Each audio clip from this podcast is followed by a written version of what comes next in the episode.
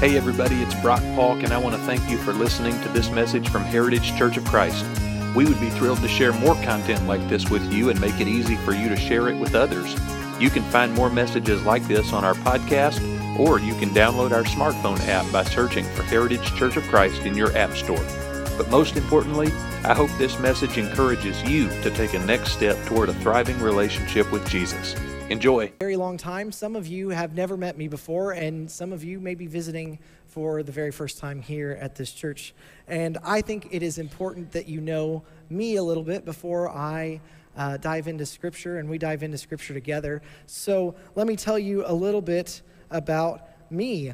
Um, growing up here, my mama took a ton of pictures, and I hated it. But it's okay because those pictures are bringing fruit today um, let me show you a little bit. This is spring break, circa 2008, 2009. We've got Phil and Diane. Phil, who you just saw. Um, Mark Porter, Brock Falk, Brock Falk, the youth minister, taking a nap at spring break retreat. And then uh, that kid up there in the corner is, is me.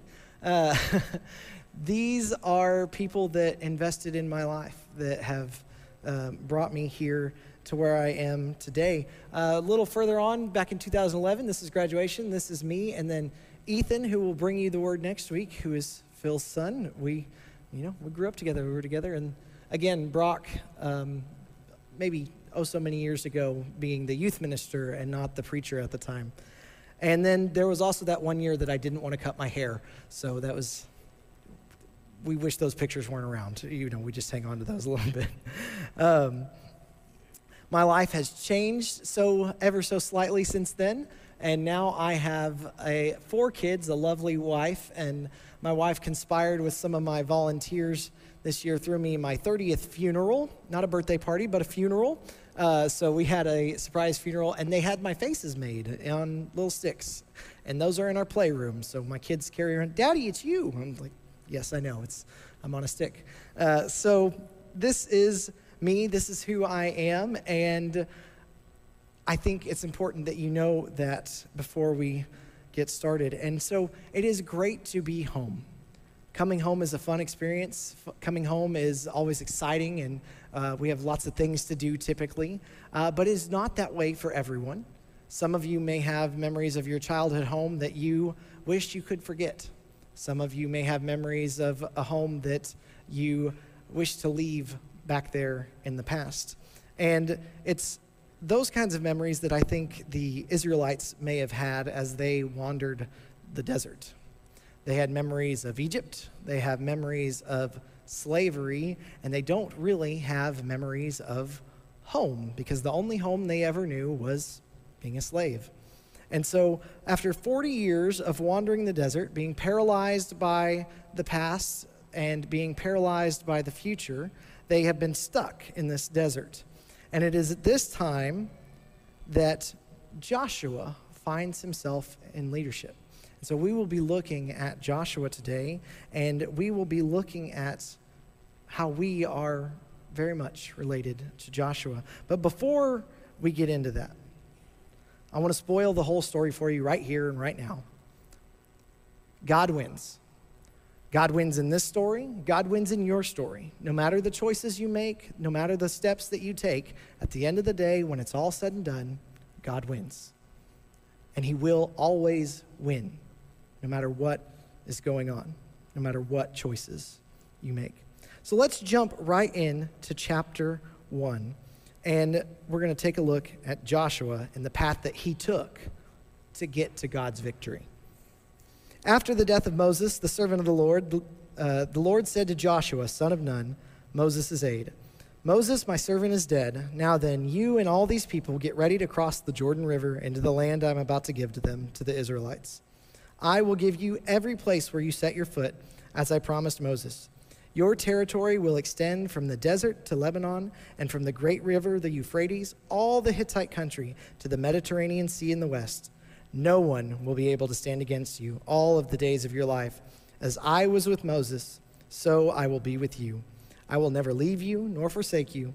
Be strong and courageous, because you will lead these people to inherit the land I swore to their ancestors to give to them. This is the first step in Joshua's path. This is his first calling. He is called to lead. He is to gather these people, lead them to inherit the land God swore to their ancestors. He's called to lead. This is a calling that I have always desired. This is a calling that I wanted so much as a, as a kid, as a youth, as a young adult. Um, it took a lot of work for God to humble me and show me what it really means to lead. Um, he kicked me pretty good and said, "No, no, no. This is this is not how this goes." And he he showed me how to change and how to be a true leader. But that kid that really wanted to be a leader, that's kind of the worst kind of leader, right? The guy that wants it the most, the girl that wants it the most, the one that wants to be in control of everything. Those don't tend to be the best leaders in the world. I have a very vivid memory of being in third grade. And in third grade, out on the playground, we would play a lot of tetherball. And tetherball, if you remember, uh, you've got a ball, swings around a pole. You're just trying to get it all the way around your opponent's pole. And there was this kid, and I was not a huge child, but I remember this being a huge child in comparison to me. His name was Ivan, and Ivan was about a head taller than everybody else, and he was a big boy. And Ivan would run the tetherball because the winner got to stay. So he would stay on the tetherball, and nobody liked Ivan when we were playing tetherball. It was not fun. So I committed myself. I'm going to beat Ivan. I'm going to fix it, right? I'm going to take take care of all this stuff. Well, I went in, little third grade me, and I beat Ivan. I have a very vivid memory of beating Ivan because I love to win. I, I really enjoyed it. And then I became Ivan. No one wanted to play tetherball with me. It was not fun because I would not let anybody else win. I was controlling and I became the very thing that I tried to get rid of because it wasn't fun. And now it wasn't fun for anybody else. And that is not the right kind of leader, right? That's not the right kind of person to lead. Joshua is the right kind of leader. Joshua leads battle after battle. As you go through the book of Joshua, he leads, he sends, he sends in spies. He uh, uh, battles at Jericho. He has betrayal from his own people, where he has to go through his own people and figure out who has betrayed us and who is causing problems. And then he deals with that, he takes care of that. They are bringing harm on his whole tribe. He has an outside group of people, the Gibeonites. They, they try to deceive him, and he deals with that deception. He calls on the sun and the moon to stand still, and the Lord listens. That's the kind of leader that Joshua is. He didn't ask God for something. He said, God, make it, make the sun, make the, make the moon stand still. And it does, it happens. He is a true, true leader. And that is a huge part of Joshua's path here, as of following God to this victory. But that is not all that he is called to do. If we read a little further back in chapter 1, it says, Be strong and very courageous. Be careful to obey all the law my servant Moses gave you. Do not turn it from it to the right or to the left that you may be successful wherever you go. Keep this book of the law always on your lips. Meditate on it day and night so that you may be careful to do everything written in it. Then you will be prosperous and successful. Have I not commanded you? Be strong and courageous. Do not be afraid. Do not be discouraged, for the Lord your God will be with you wherever you go. That is Joshua's second calling. His second calling is to be a follower. And that contra- that's very contradictory to be a leader and a follower at the same time. And yet they go hand in hand as Christ followers. Our job is to lead others to Christ. It's kind of built into what we do. And so it is built into Joshua as he leads the Israelites and yet follows the commands that God has given him. I think Jericho is the best example of Joshua as a follower because he receives probably the most insane instructions that I have ever read. And because they are so insane, I feel a need to read them to you now. It says, Now at the gates of Jericho were securely barred because of the Israelites. No one went out and no one came in. And the Lord came to Joshua and said, See, I have delivered Jericho into your hands, along with its king and its fighting men. March around the city once with all the armed men. Do this for six days. Have seven priests carry trumpets of ram's horns in front of the ark. On the seventh day, march around the city seven times with the priests blowing the trumpets. When you hear them, sound a long blast on the trumpets. Have the whole army give a loud shout. Then the wall of the city will collapse, and the army will go up, everyone straight in. So Joshua called the priests and said to them, Take up the ark of the covenant, the Lord and ha- of the Lord, and have seven priests carry trumpets in front of it. And he ordered the army, Advance, march around the city with an armed guard, going ahead of the ark of the Lord. When Joshua had spoken to the people, the seven priests carrying the seven trumpets before the Lord went forward, blowing their trumpets, and the ark of the Lord's covenant followed them. The armed guard marched around ahead of the priests who blew the trumpets, and the rear guard followed the ark. All this time the trumpets were sounding, but Joshua had commanded the army Do not give a war cry, do not raise your voices, do not say a word until the day I tell you to shout, and then shout. So he had the ark of the Lord carried around the city, circling it once, and then the army returned to camp, and he spent the night there. And he did it again and again and again and again as God instructed him to do. And that is a perfect example, I think, of, of Joshua's leadership and Joshua as a follower as he leads the Israelites through God's instructions. But I can only imagine how I would have reacted if I was in the army of Joshua to the instructions that were given to me. And as a children's minister, I think it is my very right to show you Veggie Tales from the pulpit. And so the uh, this short, little 30 second clip here, I think is the correct reaction to the instructions that Joshua had given his army.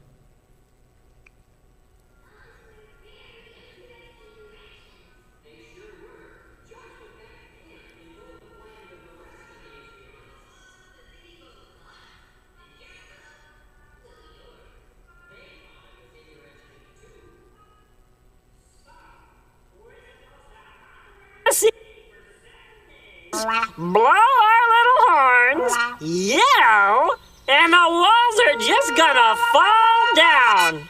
Yep, those are God's directions. Wow, I'm sure that would work great if the walls were made out of jello. Ooh, then we could eat them. Last call for Egypt. Who's coming with me? That's the response, right? Last call to Egypt. Who's going with me? I'd rather be a slave than follow these crazy instructions. If you are familiar with that Veggie Tales, I'm sure you know that the real life story probably had a lot less slushies than that one did. But that's the right reaction, right? You've been given these instructions to walk around the city walls, these large brick stone walls. How many of you think you could walk around this building for seven days and it would fall down at the end of the week, right? That's, it just seems nutty. The example I used earlier today imagine you're a car salesman, you're selling cars, and you, you, your manager comes to me, You want to sell this car? Walk around this car every day for the next week and you'll sell it on Monday. That seems insane. And yet, that are, that's the instructions. Walk around the city seven times. And Joshua follows them to a T. He does everything as he is commanded by God. He does not stray to the left or to the right. He does it exactly as he, as he is supposed to, to fulfill his calling as a follower of God. And to fulfill his calling as a leader, not only does he do that, but he convinces everyone, the entire Israelite army, to do the same. And lo and behold, they take Jericho without any issue. Let's read. Um, it says, When the trumpets sounded, the army shouted, and, the, and at the sound of the trumpet, when the men gave a loud shout, the wall collapsed. So everyone charged straight in, and they took the city. They devoted the city to the Lord and destroyed with the sword every living thing in it. Joshua is called to follow, he's called to listen to God's command. And finally, finally, Joshua is given the calling to come home. Which, as I have come home today and have really enjoyed being here, Joshua is given the calling to come home. And so, what he does is he goes and he is, they've been given the promised land. They have been given the promised land for 40 plus years, but they were too afraid to take it. They were too scared to move in. And so they have finally done it. They have finally taken it. If you read chapter 12 of Joshua, it is a list of kings 31 defeated kings because God had given them the land, and Joshua followed his instructions. And so Joshua divides the land that they have taken up to among all of the tribes. He has given them their home as promised by God, as called by God to go to the promised land and take the promised land. So let's read. Now then, you and all these people get ready to cross the Jordan River into the land I'm about to give to them, to the Israelites. I will give you every place where you set your foot, as I promised Moses. Your territory will extend from the desert to Lebanon and from the great river, the Euphrates, all the Hittite country to the Mediterranean Sea in the west. God calls him home. This is your place. Every place you set your foot, this is where you will live. So now he's divided all the land, they've conquered all the kings, they're approaching the end of Joshua's life. Joshua gathers his people together and says, You must remember the Lord. You must remember these things because we are not to stray to the left or to the right, and I'm not going to be around forever. So you must remember the Lord. And so Joshua said to all the people, This is what the Lord of God of Israel says. Long ago, your ancestors, including Terah, the father of Abraham and Nahor, lived beyond the Euphrates River and worshiped other gods. But I took your father Abraham from the land beyond the Euphrates and led them through Canaan and gave him many descendants. I gave him Isaac, and to Isaac I gave Jacob and Esau. I assigned the hill country of Seir to Esau, but Jacob and his family went down to Egypt. And you heard that story last week from Jeff, right? The story of being in Egypt. You heard of Joseph and all the great things he did in Egypt. Well, following Joseph is many, many years of slavery. They were still not home, they were still not in the place that they were promised. And yet, we know that Joseph had faith, that he believed in what God would do for him and for his people. And so, this is where Joshua comes from at the end of his book. He says, Now fear the Lord and serve him with all faithfulness. Throw away the gods of your ancestors, worshipped beyond the Euphrates River and in Egypt, and serve the Lord. But if serving the Lord seems undesirable to you, then choose for yourselves this day whom you will serve, whether the gods of your ancestors served beyond the Euphrates, or the gods of the Amorites in whose land you are living now. But as for me and my household, we will serve the Lord. The Israelites are home. Joshua has said that my home, my house here within the home that God has called me to, will serve God. And he gives, he gives the people a choice. He says, This is your choice. You can serve anything and everything that you have known before and that you have known previously. You can serve the things that you know now, or you can serve God. He gives them a choice. And we know that for a while they do a pretty good job. This is what it says After these things, Joshua, son of Nun, the servant of the Lord, died at the age of 110, and they buried him in the land in his inheritance at Timnath Serah in the hill country of Ephraim, north of Mount Gaash. Israel served the Lord throughout the lifetime of Joshua and of the elders who outlived him and who had experienced everything the Lord had done for Israel. And I think it's really important at this moment to say, I don't know Jeff Walling. I had never heard him speak before last week. But his topic of Joseph was so perfect for this topic of Joshua today because last week he said that surely God will. God will do what he has planned. And so he fulfills his promises, and Joseph's bones which the Israelites had brought up from Egypt were buried at Shechem in the honor in, in the tract of the land that Jacob bought for a hundred pieces of silver from the sons of Hamor, the father of Shechem. This became the inheritance of Joseph's descendants. And that's the calling home, an inheritance, a place to be in God's arms, in the place that He needs and wants you most. You might have chosen to believe in Jesus a long, long time ago. You might not know who Jesus is. You may need a lot more information on who, who this Jesus guy is. You may have just wandered into a random YouTube video this morning and saw that it was live. You may be in any particular place this morning. But just like I said earlier, you have a choice, just as the Israelites had a choice.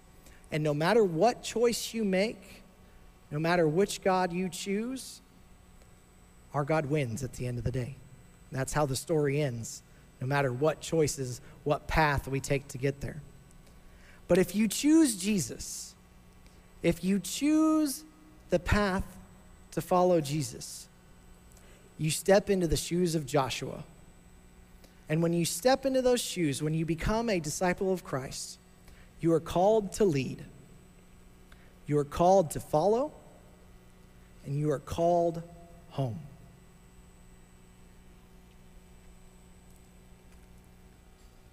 I'm so thankful to be home today and be in the place that I grew up. And I thank you for allowing me to come home today. And so I want to leave you with something from another one of my homes. I spent four years at Lubbock Christian University, five years in Lubbock, and I go back as often as I can. I was just there two weeks ago. It's very much another home for me. It's where my family started. It's where I, where I met my wife. It's where my first child was born. It's another place of home. And when I go back there, we typically sing the doxology. It's a song of prayer, it's a song of praise, it's a song of thanksgiving. And I think there is no better way for me to leave you today than by singing a song of thanksgiving, a prayer of praise to our God. So if you will stand with me.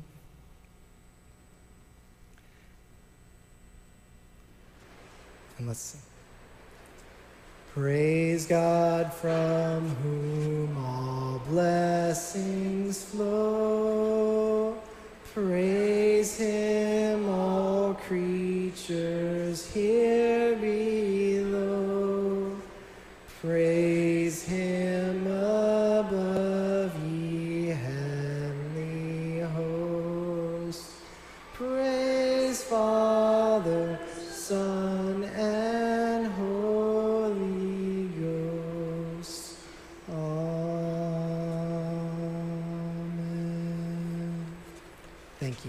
Amen.